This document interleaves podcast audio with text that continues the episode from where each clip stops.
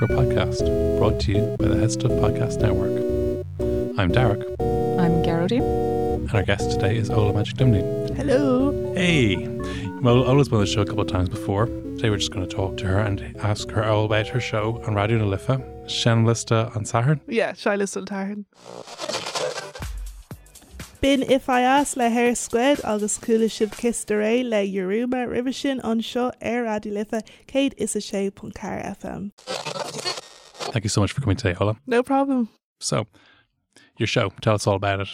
Yeah, well, my show is Seinnliosta an tSathairn every Saturday from 4 to 5. And yeah, it's just a, basically a show, music show of different kind of songs, different genres and everything. I just love like mixing a bit of like urban music with like country, classical, just anything because I just want everyone to enjoy it, you know. I don't want to go for a particular demographic, like it's just for everyone. Exactly. So when people are doing their thing on Saturday, it's great to listen to an, a phenomenal miscellany of music and get a little bit of Irish in the middle of it too. Yeah, yeah. The Irish songs are definitely important for me to put in because, like, you know, it is an Irish language radio station. So I have to, I feel like I need, to, well, not have to, but I feel like I need to put that in. And I'm happy to do that anyway. So, Great stuff. And one of the things that people have been talking about recently, there's been a lot of talking in radio stations about gender balance and other diversity issues on radio stations. And when while people have been wringing their hands and moaning about how bad it is in general, the Irish language stations have been absolutely leading the field. yeah, I, I read an article about like Raidió na Gaeltachta always having the 50 50 balance with the gender. That's amazing. Like, I feel like a lot of people don't know that as well. I feel like people kind of look down on Irish language Yeah. radio stations and think they're backward or something. And that's so and it's a ridiculous. non-issue in Radio than the Gaeltacht. So like they don't they don't promote. It's not something they're like, oh, we've got a 50 It's just Yeah. that's just the reality of it. yeah. It's great. Like, It's fantastic, and even like I suppose Ryan Liff. I mean, a lot of people would have a, have a conception that Irish an Irish language radio station is going to be maybe um, an hour of bodhrán playing, followed by maybe yeah, a, a, a prayer or something, and it's absolutely not. No, that's not true at all. Like Raidió na Life is so hip, you know, like you just you get it's it's alternative. Like you get an alternative mix of music and it's just great. Like the songs you hear on Raidió na Life you won't hear it on like spin. So, you know, it's it's great. It's unique. Like take that spin. I love you spin though.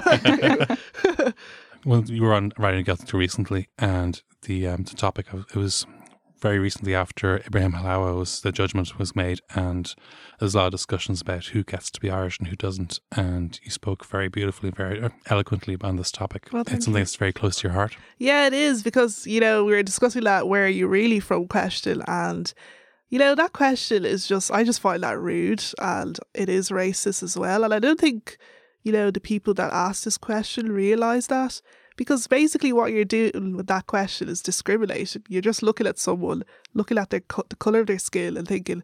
Ah, you're not Irish, and it's just it's ridiculous. And the thing is also, I don't think people realize that people of colour have been in Ireland for so long. Like Rachel Baptiste, she was in Ireland. She was a black woman who lived in Ireland in the 1750s and she was a singer. She was like the Beyonce of that time. And she used Oh. to go around like What? singing in different venues. In the 1750s. Yeah, Oh, wow. Yeah, would, sh- have, would have loved to have heard that. yeah. yeah. Yeah, there's a podcast on it actually about um, Ireland's immigration history. I forgot who it's by, but like it's really good. Good stuff. We'll, we'll, we'll get that into the end credits, I'm sure. Yeah. It's something that I was thinking about a lot recently. Ever since Brexit in the United Kingdom, there's been a huge demand for Irish passports from people who maybe have a parent or a grandparent who is from Ireland. And it's almost like a customer service issue for them. They just want something that's going to be a convenience for them. Whereas other people who are actually born here are having enormous trouble getting that, that same level of recognition and attention. Yeah, I think um, Irish passport is pretty hard for immigrants to get. To be honest, I got my I was born here, but I got my Irish passport about like three years ago, and you know I was just I just find that a bit ridiculous because like I was growing up in the country, this country, you know, my whole life. I integrate so well into the country, and I point just out that you're a fluent Irish speaker. yeah, I'm fluent in Irish as well. So I just thought that was so long to get. like, yeah, that's totally because you see, I know it's probably not the best example, but you see on the Rose of Tralee every year, there's always like the Washington Rose or the Texas Rose is like, oh yeah, I just got my Irish passport, and has never set foot in Ireland before because their great great grandfather was their postman was uh, was Irish, uh, so they decided they were getting an Irish passport. But like you, you're a fluent Irish speaker. Do you think that maybe you know you spent so long trying to get your passport? Do you think that maybe there was some sort of like with the like uh, overcompensation on like say you're you're trying to prove your Irishness almost to feel or was it that you just wanted to learn Irish or had you considered anything along, along those lines? Uh, well, the reason I learned Irish in the first place is just because my parents put me in a Gael school. And, like, you know, that's just how it went from there. Like, yeah, I went to Gael you didn't much for, of a say in it. for a secondary as well. And yeah, no, I was happy to, though. Yeah, like, I yeah. loved that I did my education through Malaguelga. Like, Yeah. I can't really imagine my life without Irish. It just seems Yeah. weird. Like, it's just second nature to me, literally. hmm And yeah. But I just think it's so weird that you would even have to justify your Irishness by saying, "Well, I'm also an Irish speaker." Like, I don't think. I mean, Yeah. it's, it's fantastic that you are, but I don't know why. It would Yeah, be. people f- still find it really weird that um, yeah. like a person of color would speak Irish. Like it's still it's still a new thing, and um, yeah, but like even for my primary school for the Guel school, it was pretty um, multicultural at that time. That was like the year two thousands, and yeah, it was really multicultural then. And still, even now, there's still some kind of issue.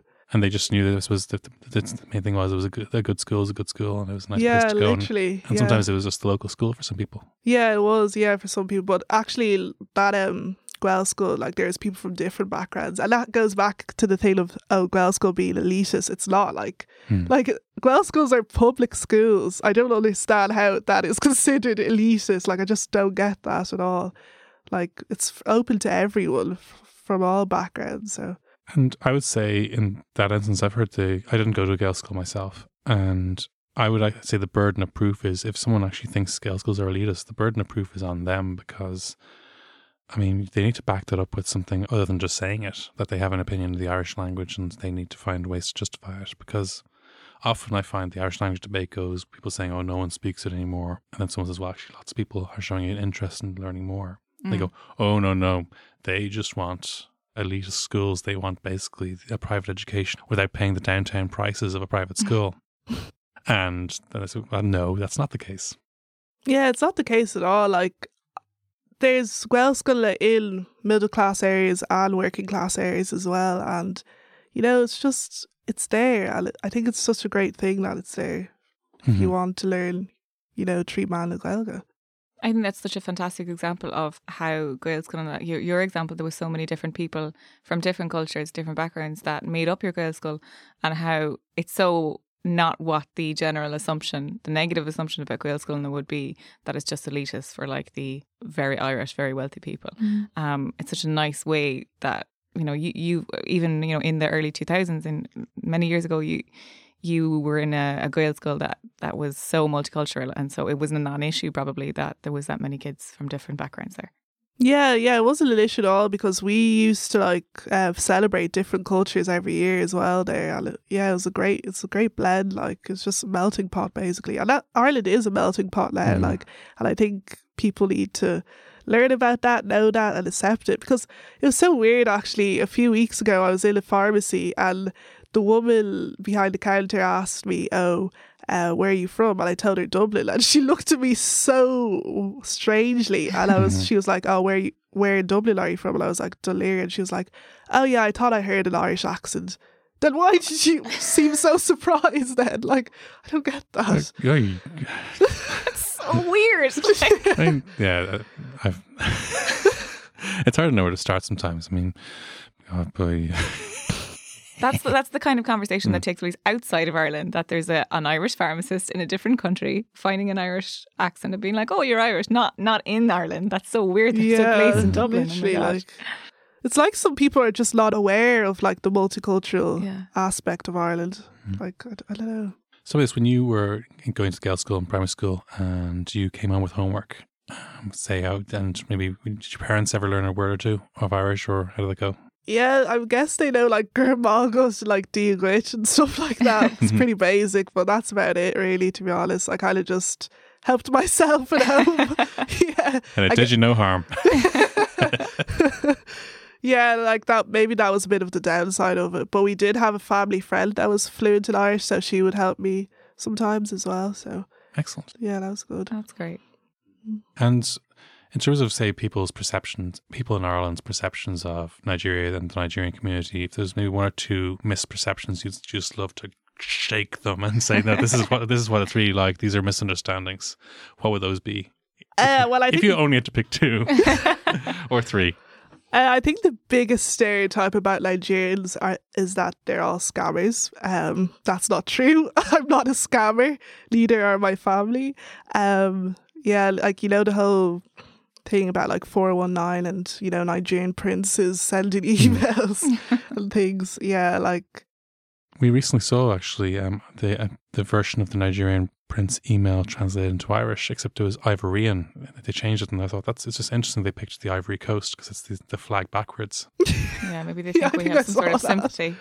That Nigerian prince has put a really bad reputation. That one guy, that Beckham prince, bringing Yeah. a really bad reputation on Nigerians. Yeah, I never Yeah. thought of that before. And there's and, and a lot of them don't actually don't necessarily they can come from different countries, but it's for some reason Nigerian has been singled out for that particular scam.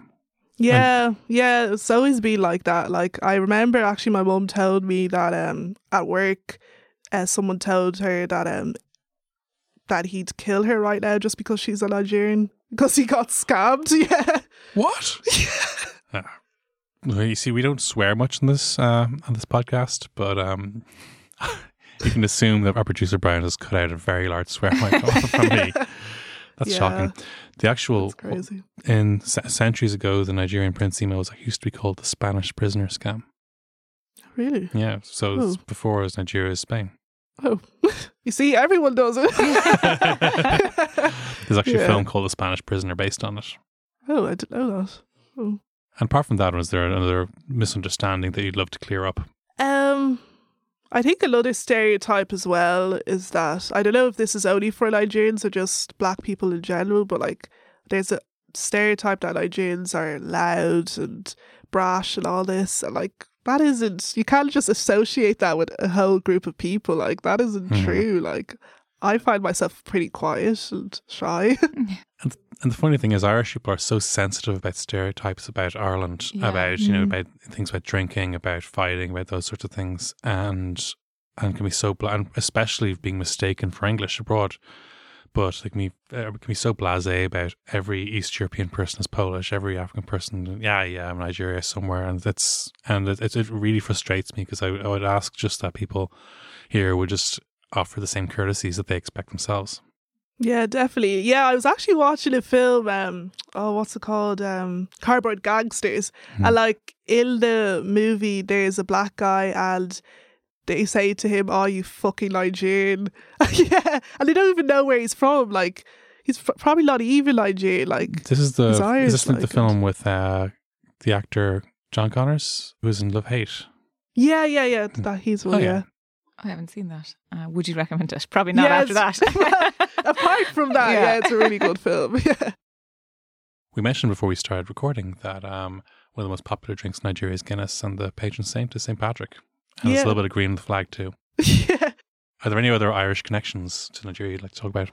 Yeah, actually, um, I know many years ago, like there's loads of Irish priests in Nigeria, and like my parents said, like they'd have Irish priests as teachers as well, and like you'd see people with Irish surnames as well, like O'Reilly, McCarthy, things, and um, yeah, there just seems to be a great connection between Ireland and Nigeria, and also that you were saying about the Guinness, um, yeah, Nigeria's turned out to be the second largest market for Guinness, so.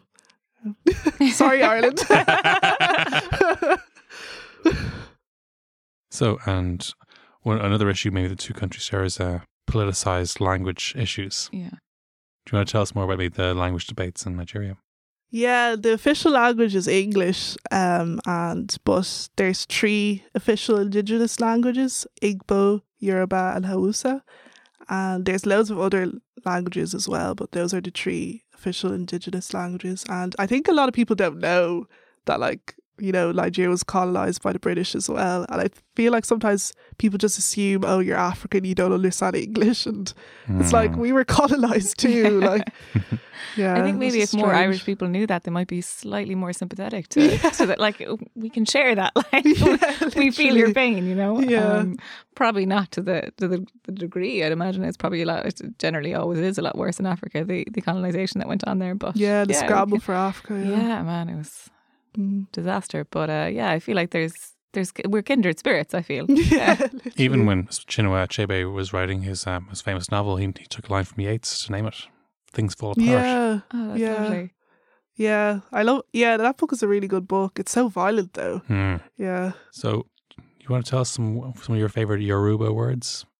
Or is that, is that, is that the language actually called Yoruba as well as the group? Yeah, Yoruba. That's the tribe I come Yoruba, from. Yeah. okay. Okay. Would you be kind enough to share some fun Yoruba words that we can all take home today? Well, I think this is a really funky word, bawoli. That mean, basically means "What's up? How are you?" Bauli. Bawoli. Yeah. Yeah, there's a few um, Nigerian, uh, well, Yoruba cur- curse words as well. Yes, that's what we really want. Let's get down to the good stuff. They're more like they're not like um you or things like that. They're more like actually putting curse on your head. yeah. Oh, Excellent. yeah. I love- that's Literally, kind of similar to Irish, though, right? Because that those are the best way, ones in Irish, right? They're Mhm. the the putting curses on people. Yeah. Absolutely. Yeah, they're so badass. completely, and and also also so deeply felt. Yeah, yeah, they're really personal. Like, yeah, Yeah. come on, put curses on us. Give us those. Put put curses on, on some of some of our uh, so, so, some of the people we are acquainted with on Twitter. Uh, well, yeah. Well, there's a few. Well, bastard is omale. Malay. Uh, yeah. And um, oria koda. That's basically means your head is not good. That's Ooh, classic. That's, that's deep. Man, your head is not good. yeah. Do you have any favorite and least favorite Irish words? Uh, this is a bit controversial, but like the word, like phrase, like duine gorm. Yeah. I just, I always used to think that. I still think that's a bit weird because Okay. I'm not blue. Yeah. And, um, I get though because you know fear dubh means the devil, so you can't really say duine dubh. Mhm. But um, yeah, I looked at the translation in the dictionary, and Dilliger means Negro. And, like no one uses that anymore. Ooh, I, think- yeah. I suppose that that's it's an old dictionary, I think, and I'm, not saying it was it was acceptable back then, but I think it was it, a modern dictionary would absolutely not use that. I think the logic is just that colors in Irish, just a banana is like a a green a grey squirrel is iora glas, which which sounds like a green squirrel, because glas actually means a spectrum of colors between green and grey. And similarly, sometimes if someone had really like really dark black uh, black hair, they um, like say Gormlaith, the girl's name means uh, really really dark haired princess. As in her hair is so jet black, there's a slight tinge of blue to it. Oh. I don't know if anyone's skin is so dark that it's almost blue. Yeah, Yeah. it's- it is. I think I, I, think exist. I think it's largely yeah to um, I think it was largely to differentiate from fear dubh being Yeah. um being the being the devil back then. So you're not too keen on that. Yeah, no, I'm not. I think it should be changed. It's good to be know because Yeah. yeah, I, I, th- I think it's good to actually know yeah what, what people actually feel. Yeah, because the majority of people, I think, I know myself, I just accepted it as fact, but like I never really thought about the origins of it, like, you know, because Mm. you wouldn't. But it's like any kind of words to describe colour, they probably need to be updated. Like, you know, Mm. the words that we used 50 years ago to describe people's skin colour are not acceptable now. Yeah. And Yeah. I know people still use them, but that doesn't Mhm. make them okay. Yeah. But um, so maybe there is something to be said for updating the Yeah. Irish. Even like Yeah. the term for a person of color, like Nav Gal or duine daite. oh, I don't- I Nav gal. Oh, I don't yeah, like that. I don't like that. Okay, well, I do know that the um the the people who work in the terminology databases and the and the Irish dictionary are very responsive to I guess new ideas and actual direct input from Irish speakers. So hopefully that's something that we can actually get uh, wonderful new terms for. Yeah. Because yeah, people that people actually would like words that people would use happily use to describe themselves are the words that should be in the dictionary. Yeah, it's true. Mm. Any favourite words then? Oh, I love. There's loads of favorite words. Um, yeah, like even what we were talking about earlier on, like púca. Like I like that word. Like just Mhm. púca, like spooky. Not really spooky, but like it's cute. Like It is. I think so because it's yeah, like because I were thinking that Mhm. women refer to their online friends as a pukemapoka. The idea that the little ghosts are Oh, inside your phone cute. and your phone's inside your pocket. Uh, pukemapoka being your online Púca friend. reminds me of the little, you know, the Snapchat little ghost guy, the cute one, the, the little one with the smiley face. Yeah, I like that. I think that might have been the logic behind it, but it's just it's yeah wonderful. I love that one. Before we wrap up, do you want to tell the the I Am Irish project? Do you want to tell us more about that? Oh yeah, yeah. Lorraine Maher um created the I Am Irish project, and it's actually an exhibition now in Axis Ballymun Theatre, and it's it's a great exhibition. So everyone should go out to see it. And there's going to be a panel talk as well on the 25th of October. I think it starts at six or so. It's on Facebook anyway, so if you want to go, just search it. Excellent. And yeah. what kind of stuff will that be covering? Uh, about identity and the ex- exhibition actually explores um, mixed race Irish people. So it's it's a really great exhibition because it's giving light to people of colour in Ireland that, you know, they exist and should be given recognition and that we are Irish. So Fantastic. Yeah, that's great. Oh, thank you so much for joining us today. thank you so much. Carmela. So it's a salon from me. Slán for me. Slán Phil.